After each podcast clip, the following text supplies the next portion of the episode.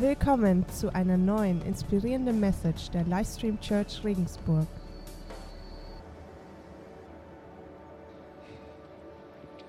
Wie geht's euch? Habe ich erwartet. Gut, passt schon. Ja, der eine oder andere hat vielleicht ein bisschen Struggle daheim, familiär, ist vielleicht nicht ganz fit oder im Freundeskreis ein paar Probleme, aber ins Detail wäre jetzt wahrscheinlich keiner gegangen, dass jetzt irgendjemand aufsteht und ja, ich habe da was. Wir sagen meistens, uns geht's gut, passt schon. Oder in meiner Studienzeit war der Klassiker immer so, ja, ein bisschen müde, ein bisschen im Stress, aber schon okay. Wenn man nicht müde ist und nicht im Stress, dann macht man irgendwas falsch, habe ich das Gefühl. Aber diese Frage, wie es uns geht, ist so ein bisschen auch so eine Höflichkeitsfloskel geworden. Weil, sind wir mal ehrlich, wenn ich frage, wie geht's dir heute? Ich rede natürlich nur von mir, ihr seid alle viel bessere Menschen als ich. Ich erwarte nicht, dass jemand jetzt sagt, ja, eigentlich geht es mir gar nicht so gut und erzählt mir dann eine halbe Stunde, was in seinem Leben gerade alles nicht so läuft. Ich erwarte ein unverbindliches, ist gut, damit ich weitermachen kann in meinem Leben. So ist es doch meistens, oder? Mein allererster Jugendleiter in Straubing hat das mal angesprochen, das Thema, und äh, meinte, wir Christen sind eigentlich komisch. Wir fragen die Menschen oder auch unsere Geschwister im Herrn, wie geht's euch? Alles gut? Und das war's dann. Aber keiner fragt, wie geht's dir gerade geistlich? Und es ist erschreckend, dass wir das nicht als Gewohnheit haben, hat er gesagt. Und es stimmt. Weil jetzt sind wir mal ehrlich, wenn ich nach dem Gottesdienst auf dich zukommen würde und dich fragen würde, na, wie geht's dir geistlich so gerade? Wo stehst du gerade? Würde ich eine ehrliche Antwort kriegen? Oder würde ich die standardchristliche Antwort kriegen? Ja, eigentlich ganz okay. Ich könnte ein bisschen mehr Bibel lesen, ein bisschen mehr beten, aber passt schon. Was löst die Frage aus in dir? Wie geht es dir gerade geistlich? Vielleicht positive Sache, bisschen stolz, weil du gerade ein richtiges Hoch hast. Oder Unbehagen. Fühlst du dich irgendwie so ertappt? Dann bist du heute genau richtig. Es wird großartig. Wir sprechen nämlich über Heiligung. Und es ist mir super wichtig, dass wir uns alle mit dem Thema beschäftigen, weil das ist eigentlich unser täglich Brot als Christ, Heiligung. Und unser Predigtext steht im Philipperbrief. Da gibt es eine sehr markante Stelle. Ich hoffe, es funktioniert. Im zweiten Kapitel, da lesen wir. Na?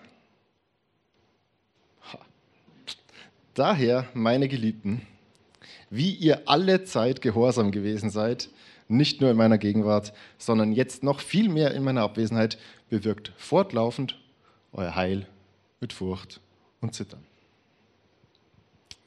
Denn Gott ist es, der in euch wirkt, sowohl das Wollen als auch das Wirken zu seinem Wohlgefallen. Der ganze Abschnitt beginnt wörtlich mit einem Darum. Und das ist auch die Überschrift der Predigt. Warum? Darum. Und wenn wir diese Worte lesen,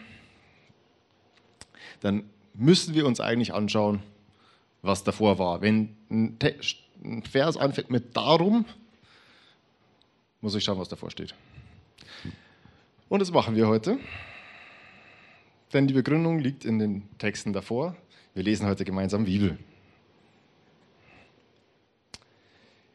Er, Christus, der Gott in allem gleich war, kleiner Einschub von mir, in seinem Wesen, das wird gleich wichtig, und auf einer Stufe mit ihm stand, nutzte seine Macht nicht zu seinem eigenen Vorteil aus. Im Gegenteil, er verzichtete auf alle seine Vorrechte und stellte sich auf dieselbe Stufe wie ein Diener. Er wurde einer von uns, ein Mensch wie andere Menschen, aber er erniedrigte sich noch mehr im Gehorsam gegenüber Gott, nahm er sogar den Tod auf sich. Er starb am Kreuz wie ein Verbrecher. Deshalb hat Gott ihn auch so unvergleichlich hoch erhöht und hat ihm als Ehrentitel den Namen gegeben, der bedeutender ist als jeder andere Name. Und weil Jesus diesen Namen trägt, werden sich einmal alle vor ihm auf die Knie werfen, alle, die im Himmel, auf der Erde und unter der Erde sind. Und alle werden anerkennen, dass Jesus Christus der Herr ist und werden damit Gott, dem Vater, die Ehre geben. Unsere Heiligung hat also offensichtlich ihren Ursprung darin, was Jesus getan hat und wer er ist. Und eine Sache, die ich vorher noch hätte vielleicht machen sollen, wäre zu erklären, was ist Heiligung überhaupt? Heiligung ist das, wie wir in unserem Leben den Willen Gottes umsetzen, wie nah wir bei Gott sind. Ganz essentiell für die Predigt heute ist Vers 8. Da steht, aber er erniedrigte sich noch mehr. Im Gehorsam gegenüber Gott nahm er sogar den Tod auf sich. Er starb am Kreuz wie ein Verbrecher. Jesus hat es uns vorgebracht. Als Jesus Mensch wurde, hat er sich dem Willen Gottes untergeordnet. Und wie Paulus das ja auch schreibt, er hat auf alle Privilegien verzichtet, die er davor hatte. Kleiner Funfact, ich lasse mich immer so recht ablenken, wenn ich eine Predigt vorbereite. Äh, dann liest man hier einen Kommentar und da einen Kommentar und da ist ein interessantes Wort, da muss ich das Wort nachschlagen und da kommt da ein neuer Gedanke. Egal. Ähm, ein Gedanke war auf jeden Fall, dass Adam und Jesus sehr häufig von Paulus verglichen werden. Ist euch schon mal aufgefallen, der Unterschied zwischen Adam und Jesus? Während Adam Gott gleich sein wollte, hielt Jesus nicht daran fest, Gott gleich zu sein um Mensch zu werden und uns eine Beziehung zu Gott zu ermöglichen.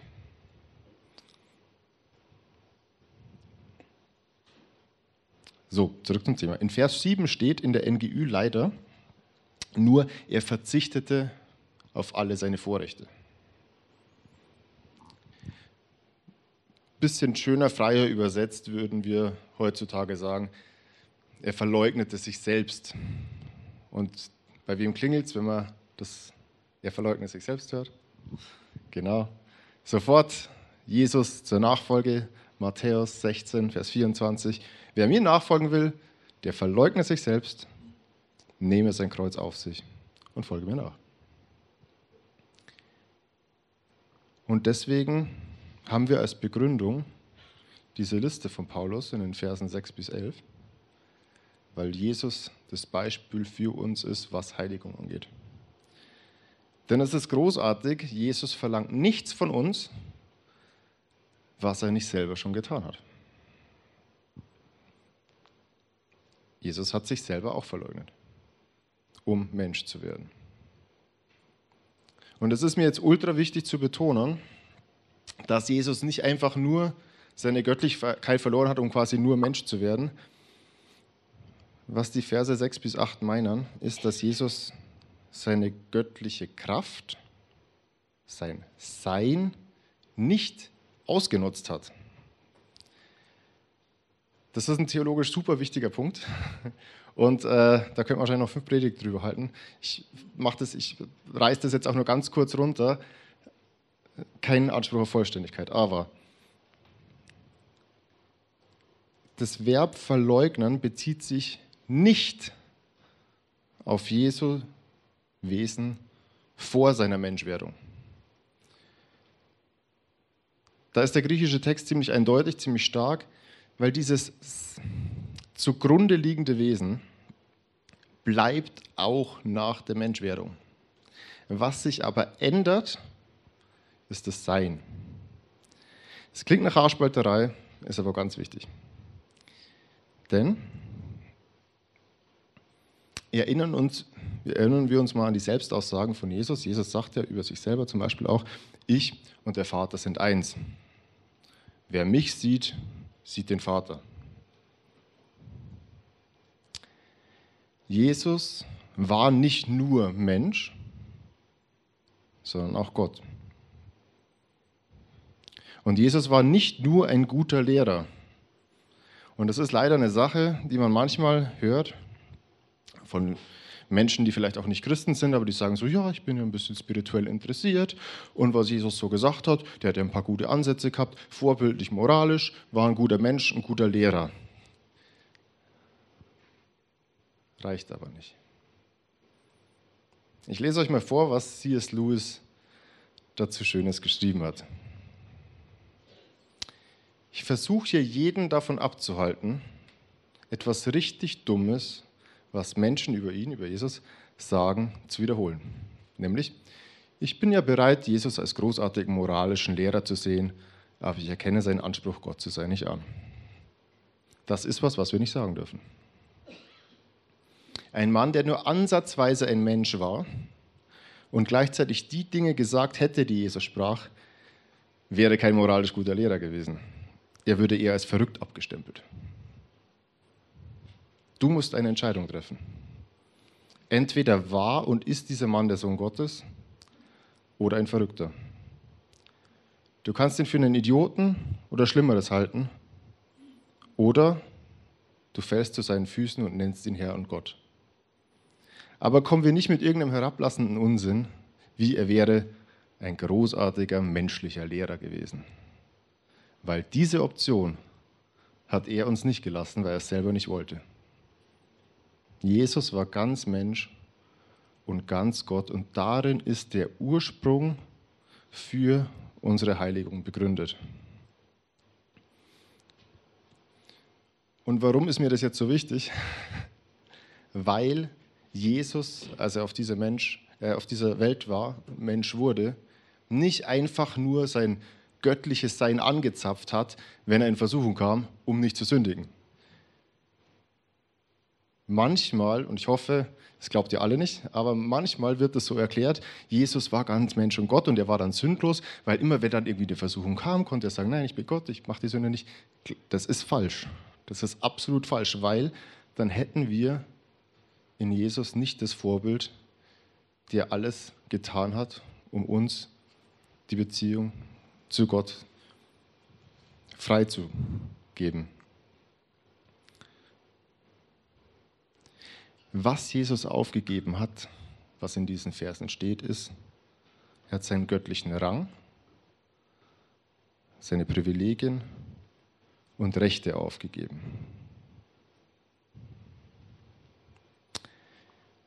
Erinnert ihr euch vielleicht an die Verse im Garten Gethsemane, wo Jesus bei seiner Gefangennahme sagt seinem Jünger, steck das Schwert weg oder meinst du, ich könnte nicht jetzt meinen Vater bitten und er würde mir mehr als zwölf Legionen Engel schicken. Jesus hat bewusst darauf verzichtet, in der Unterordnung unter Gottes Willen. Das ist unser Vorbild, was Heiligung angeht. Denn, und ich schließe gleich mit diesem Teil, hätte Jesus nicht auf sein göttliches Sein verzichtet, sein Wesen ist gleich geblieben, sein Sein nicht, dann wäre genau das passiert vor 2000 Jahren, was wir gerade gesungen haben. Jesus wäre auf diese Erde gekommen, jedes Knie hätte sich sofort vor ihm gebeugt, jeder Mensch hätte ihn als Herrn anerkannt, weil, wenn wir uns im Alten Testament das mal anschauen, wo Gott auch nur einen Hauch seines Seins zeigt, beugen sich die Knie, Menschen fallen auf ihr Angesicht, beten an, erkennen, dass sie Sünder sind. Und das ist nicht passiert, als Jesus auf diese Welt kam. Weil Jesus nicht als Gott allein auf die Welt kam, sondern als Mensch in seiner Rolle, uns vorauszugehen, in Unterordnung, Heiligung und einen Weg zu Gott zu schaffen. Das ist der Unterschied. Und Gottes Wesen erkennen wir durch die ganze Bibel an seinem Handeln. Und wir erkennen es auch daran, wie Jesus gehandelt hat, dass Jesus Gottes Sohn war. Wenn wir lesen, wie Jesus mit den Menschen umgegangen ist, wie er über sie denkt, wie er sie behandelt hat, dann sehen wir Gottes Wesen. Zum Beispiel Matthäus 9, Vers 36. Als er die vielen Menschen sah, hatte er Mitleid mit ihnen, denn sie waren erschöpft und hilflos wie Schafe, die keinen Hirten haben. Er hatte Mitleid mit ihnen. Da wird Gottes Wesen in Jesus sichtbar. Mitleid und Liebe für seine Geschöpfe.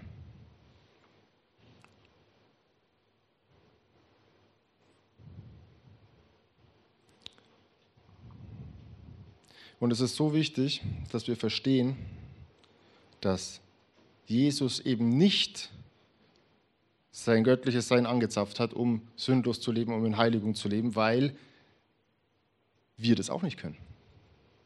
Und dann würde Gott ja von uns erwarten, wenn er sagt, hey, Christus ähnlicher werden, das ist euer Auftrag, das ist Heiligung, aber mein Sohn hat gecheatet, ihr dürft es nicht. So war es nicht. Das ist ganz wichtig. Weil Göttlichkeit ist jetzt nicht unbedingt ein Bestandteil von unserem Wesen als Mensch. Oder sieht es wer anders? Natürlich haben wir den Heiligen Geist. Aber Jesus lebte den Gehorsam, den Gott sich von jedem Menschen von uns wünscht. Und der ist sehr gut zusammengefasst in Johannes 5, die Verse 19 und 20. Es tut mir voll leid, du musst ein bisschen springen, ich habe vergessen zu klicken. genau. Da antwortete Jesus den Schriftgelehrten und sprach zu ihnen, wahrlich, wahrlich, ich sage euch, der Sohn kann nichts von sich selbst aus tun, außer was er den Vater tun sieht. Denn was der tut, das tut ebenso auch der Sohn. Denn der Vater hat den Sohn lieb und zeigt ihm alles, was er selbst tut. Und das ist, jetzt wird es praktisch, wenn euch das davor zu theoretisch war. Anwendung. Jesus hat hier auf der Erde Unterordnung unter Gottes Willen gelebt und zwar freiwillig. Das ist unser Vorbild. Ich fasse nochmal alles zusammen, was bisher war. Jesus war in seinem Wesen ganz Gott, er war gleichzeitig ein 100% Mensch, hat da auf alle Privilegien verzichtet und sein Leben war geprägt von Gehorsam gegenüber Gott und nur das zu tun, was Gott von ihm wollte. Das ist die Grundlage. Wir können nochmal die Verse, die wichtigen Verse für heute, für die Predigt dran werfen. Daher, meine Geliebten, wie ihr alle Zeit gehorsam gewesen seid, nicht nur in meiner Gegenwart, sondern jetzt noch viel mehr in meiner Abwesenheit. Bewirkt fortlaufend euer Heil mit Furcht und Zittern, denn Gott ist es, der in euch wirkt, sowohl das Wollen als auch das Wirken zu seinem Wohlgefallen. Ich bin über diesen äh, Vers gestolpert. Wie ihr alle Zeit gehorsam gewesen seid. Wenn Paulus diesen Brief jetzt heute an mich, an diese Gemeinde schreiben würde, würde das da auch so stehen? War ein lustiger Gedanke. Paulus ermahnt die Philipper hier, dass sie sich nicht nur ihre Identität in Christus nachverhalten sollen, wenn er mal selber nicht vor Ort ist. Er sitzt nämlich gerade im Gefängnis in Rom und er sagt auch, ey, nicht nur, wenn jemand draufschaut, wie euer Pastor oder euer Lobpreisleiter oder Theologe oder euer Kleingruppenleiter oder was auch immer, sondern es muss durch in Fleisch und Blut übergehen. So sehr, dass ihr euch so verhaltet, wie Gott es möchte, einfach weil ihr verstanden habt, dass Jesus sich auch so verhalten hat und er das euch ermöglicht hat, das so zu tun. Nicht, weil Paulus das sagt, nicht, weil euer Pastor das sagt, und wie gesagt, das muss ins Herz rutschen. Manche Übersetzungen ähm, übersetzen, na, das ist vielleicht doch zu weit, kannst genau. Bewirkt euer Heil mit Furcht und Zittern, mit bewirkt eure Rettung mit Furcht und Zittern. Und falls ihr so eine Übersetzung habt, lasst mich bitte klarstellen, es geht hier nicht um die Errettung im eigentlichen Sinne. Im Sinne von, dass wir Kinder Gottes sind. Das steht nicht da. Weil dann würde sich Paulus widersprechen in sämtlichen anderen Briefen. Wie zum Beispiel in Römer 4, Vers 5. Aber bei Gott ist das anders. Bei ihm werde ich nichts erreichen, wenn ich mich auf meine Taten berufe. Nur wenn ich Gott vertraue, der den Gottlosen von seiner Schuld freispricht, kann ich vor ihm bestehen. Wir hätten ein wahnsinniges Paradox zwischen diesen Versen 12 und 13. Wir werden uns gleich nochmal anschauen, weil offensichtlich würde dann Paulus in Vers 12 erst sagen, so hey, ihr seid eigenverantwortlich für eure Rettung und in Vers 13, aber Gott macht alles für euch. Das ist es nicht. Dass wir Kinder Gottes sind, ist eine Sache, zu der wir absolut nichts dazu tun können. Das ist ein Geschenk. Und das ist echt wichtig, dass wir das verstehen.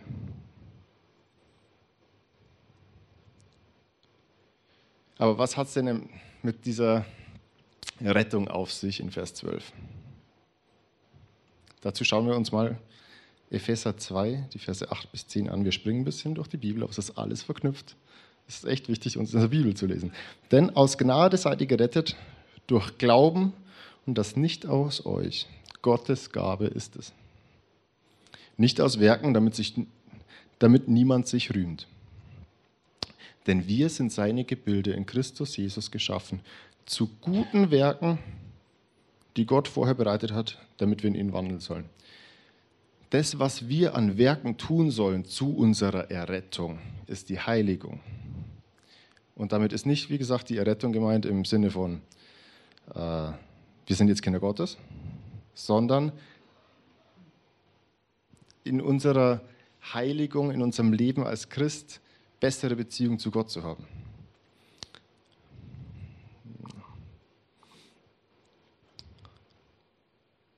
Und dann passt Vers 13.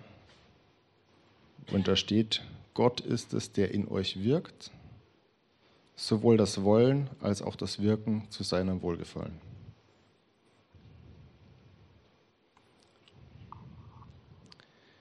Heiligung ist nichts der Bibel nach. Nichts, was wir aktiv, selbstständig vorantreiben müssen. Im Sinne davon, dass wir dann in Gottes Gunst steigen würden. Nimm das mit. Wenn alles jetzt gelöscht ist, was ich davor gesagt habe, nimm das mit. Heiligung ist nichts, was du in deinem Leben aktiv vorantreiben musst, um in Gottes Gunst zu steigen. Der Zug ist abgefahren, du bist ganz oben in Gottes Gunst. Weil wenn er dich sieht, sieht er seinen Sohn. Es ist nichts, was wir uns selber anrechnen können. Wenn wir denken, wir hätten Gottes besonderen Segen verdient, wenn wir uns seinem Willen entsprechend äh, verhalten, ist das ultra anmaßend. Weil warum sind wir überhaupt erst in der Lage dazu, uns seinem Willen entsprechend zu verhalten? Weil Jesus alles getan hat, dass wir das können. Die Voraussetzungen sind nicht unser Verdienst. Und deswegen sagt Gott, du bist geliebtes Kind, ich liebe dich, ich segne dich. Egal, ob du jeden Tag fünf Stunden Bibel liest oder nur eine. Wir haben manchmal trotzdem das Gefühl, dass wir absolut keinen Fortschritt in der Heiligung machen. Ich weiß nicht, wie es euch geht. Mir schon. Manchmal fühlt es sich auch an, als ob wir Rückschritte machen würden. Also wir sagen, boah, irgendwie, ich hatte vor einem Jahr echt ein geistliches Hoch, es lief echt gut. Und jetzt, wenn ich mir das so anschaue, boah, ich war doch mal weiter. Es mag auch sein, dass es in unserem Leben Phasen gibt, wo wir uns einfach mal wirklich zusammenreißen müssen und sagen müssen, hey, die Sache in meinem Leben, das ist auch Gott schon so lange herkommt, die musst du jetzt mal bearbeiten, die musst du loslassen. Verhaltensweisen, Süchte, was auch immer. Aber der Fokus sollte grundsätzlich nicht darauf liegen, was unsere Heiligung angeht, auf dem, was wir falsch machen. Weil wir wollen uns nicht mit was Negativem motivieren, das klappt meistens nicht so gut, sondern mit was Positivem. Und das macht Paulus auch. Paulus ermutigt uns hier mit etwas Positivem. Er ermutigt uns bei unserer Heiligung, in diesem Prozess, auf Jesus zu schauen. Dass wir täglich Gnade erfahren und täglich aus der Kraft Gottes in der Lage sind, seinen Willen zu tun. Dass wir in der Lage sind, uns selber zurückzunehmen und uns von Gott verändern zu lassen. Und, spannender Fakt, die meisten von uns werden so Punkte in ihrem Leben haben, die ihnen genau einfallen, wenn man von Heiligung spricht, wie, ja, das ist ja schon eine Sache, die war ich seit 15 Jahren falsch und ich weiß, dass das jetzt mal endlich dran wäre zu bearbeiten. Geht nur mir so, oder? Und da haben wir den Fokus darauf und wir sind ultra entmutigt, weil es einfach nicht klappt. Und er kriegt von mir jetzt kein Patentrezept, wie es klappt, sondern einen Perspektivwechsel weil wir ganz oft einfach nicht sehen, wie Gott schon am Wirken ist in unserem Leben, in anderen Bereichen unseres Lebens uns verändert, um da näher an seinem Willen dran zu sein. Wir fokussieren uns auf die eine schlechte Sache, anstatt auf die positiven Sachen, wo Gott, wie gesagt, uns verändert. Versteht mich nicht falsch, Falsches in unserem Leben ist auch weiterhin falsch. Ich rede das jetzt nicht schön. Aber wir sollen uns davon nicht entmutigen lassen. Weil Gott treibt unsere Heiligung voran. Fragen wir ihn doch einfach mal, was gerade dran ist. Ähm, manche Verhaltensmuster, Charaktereigenschaften, frage mich nicht, verändern sich einfach leichter, wenn man erst andere Dinge verändert andere Schritte davor macht.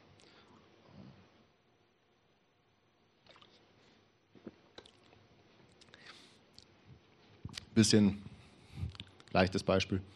Wenn ihr ins Fitnessstudio geht und ihr sagt, ich möchte endlich zehn Klimmzüge am Stück können, man glaubt gar nicht, wie schwer das ist, dann ist es nicht schlecht, erst ein paar bestimmte Muskelgruppen vorher mal zu trainieren vielleicht auch mal sich ein bisschen zu dehnen oder sonstige Sachen zu machen, weil es dann leichter funktioniert. Und ähnlich ist es mit unserer Heiligung. Manche tiefliegenden Charaktereigenschaften, die vielleicht nicht in Gottes Willen sind, Dinge, die wir tun, werden leichter verändert, wenn wir die Schritte in Gottes Reihenfolge gehen. Versteht ihr? Nicht auf das Endziel schauen, sondern einer nach dem anderen. Persönliches Beispiel dazu. Ähm, ich habe gestern die Predigt vorbereitet. Und wie das meistens so ist, wenn man eine Predigt vorbereitet, kommen einem dann die ganzen Situationen der vergangenen Tage hoch, wo man sich absolut nicht nach Gottes Willen verhalten hat. Also wenn ihr mal nicht wisst, was ihr in eurem Leben verändern könntet, bereitet eine Predigt vor, danach habt ihr eine ganze Liste. Gehorsam ist aber trotzdem weiterzumachen, hier oben zu stehen, auch wenn man sich wirklich absolut unwürdig fühlt. Einfach, weil Gott das möchte und weil das mein Fokus sein sollte. Gott erwartet von mir, dass ich was tue, also mache ich das unabhängig davon, was gerade schief in meinem Leben läuft oder so. Das ist egal. Gott erwartet von mir diese eine Sache und die kann ich tun, weil diese Sache, die er von mir erwartet, ist immer machbar. Wir haben nur oft den falschen Fokus. Wir schauen einfach auf diese ganz, ganz große Sache, die ganz weit weg ist, anstatt auf den kleinen ersten Schritt, den wir gehen sollen. Und Gott kann jeden zu allem gebrauchen.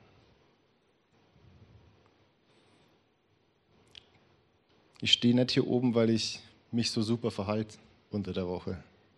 Oder weil ich heiliger wäre als der Rest. Auf gar keinen Fall. Ich stehe hier oben, weil Gott, wenn er mich anschaut, sein geliebtes Kind sieht. Und weil Gott es gut mit mir meint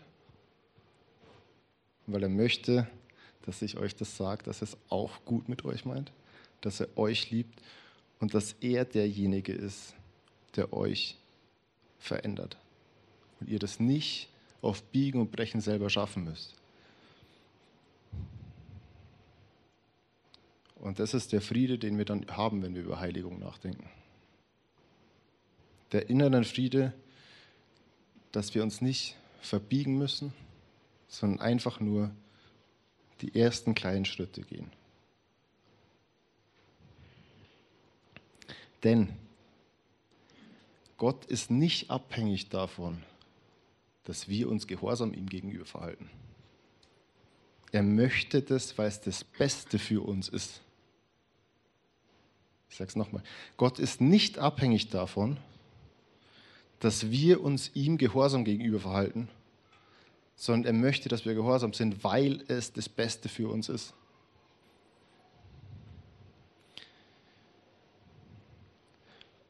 Und mit einem sehr ermutigenden Fakt schließt Vers 13 ab. Zu seinem Wohlgefallen macht er das. Unsere Heiligung verherrlicht Gott. Es freut ihn. Auch weil er weiß, dass es uns gut tut. Wieso sollte Gott uns also Steine in den Weg legen, wenn es ihn doch freut, wenn wir in der Heiligung wachsen? Schauen wir nicht auf die großen Probleme, gehen wir Schritt für Schritt, fragen wir Gott, was er von uns möchte. Was kann ich heute tun, um deinem Willen besser zu entsprechen? Nicht, oh, ich habe Probleme XY, das seit Jahren besteht. Nein, was kann ich heute tun, Herr, um deinem Willen ein bisschen besser zu gehorchen? Und wir haben die Zusage in diesen Versen hier, wenn wir uns nach Gottes Willen ausstrecken, wird er uns unterstützen wird er uns die Kraft geben, das zu verwirklichen. Nach seinem Plan, nach seinem Zeitplan. Wenn ich Heiligung in einem Satz beschreiben müsste, dann wäre das Gottes Wesen durch seinen Heiligen Geist in mir mehr Raum geben. Ich muss mich zurücknehmen. Ich muss nichts aktiv machen. Einfach mich zurücknehmen und zu sagen, was möchtest du, Herr? Und dann so, dass wir uns selber und unsere Mitmenschen mit den Augen Gottes sehen. Dass wir lieben, wie er liebt. Und dann dürfen wir uns sicher sein, und damit schließe ich, dass das, was Paulus in Philippa 1, Vers 6 schreibt, am Anfang des Briefs, weil ich davon überzeugt bin, dass der, welcher in euch ein gutes Werk angefangen hat, es auch vollenden wird bis auf den Tag Jesu Christi. Großartiger Vers. Ich bete zum Schluss. Guter Gott, ich danke dir, dass du uns alles gegeben hast, was wir brauchen, um näher an dir zu sein. Und ich möchte dich bitten um Freiheit in unseren Gedanken dass wir verstehen, dass deine Wege anders sind als unsere Wege, dass dein Zeitplan ist, anders ist als unser Zeitplan und dass wir uns darauf fokussieren können, auf die Schritte, die du mit uns gehen möchtest und nicht die, die wir forcieren möchten. Möchte ich um Durchhaltevermögen bitten, das zu tun, Freude an dir und dass wir sehen dürfen, dass dein Plan für uns, dein Wille für uns wirklich das Beste ist, was wir tun können auf dieser Welt. Amen.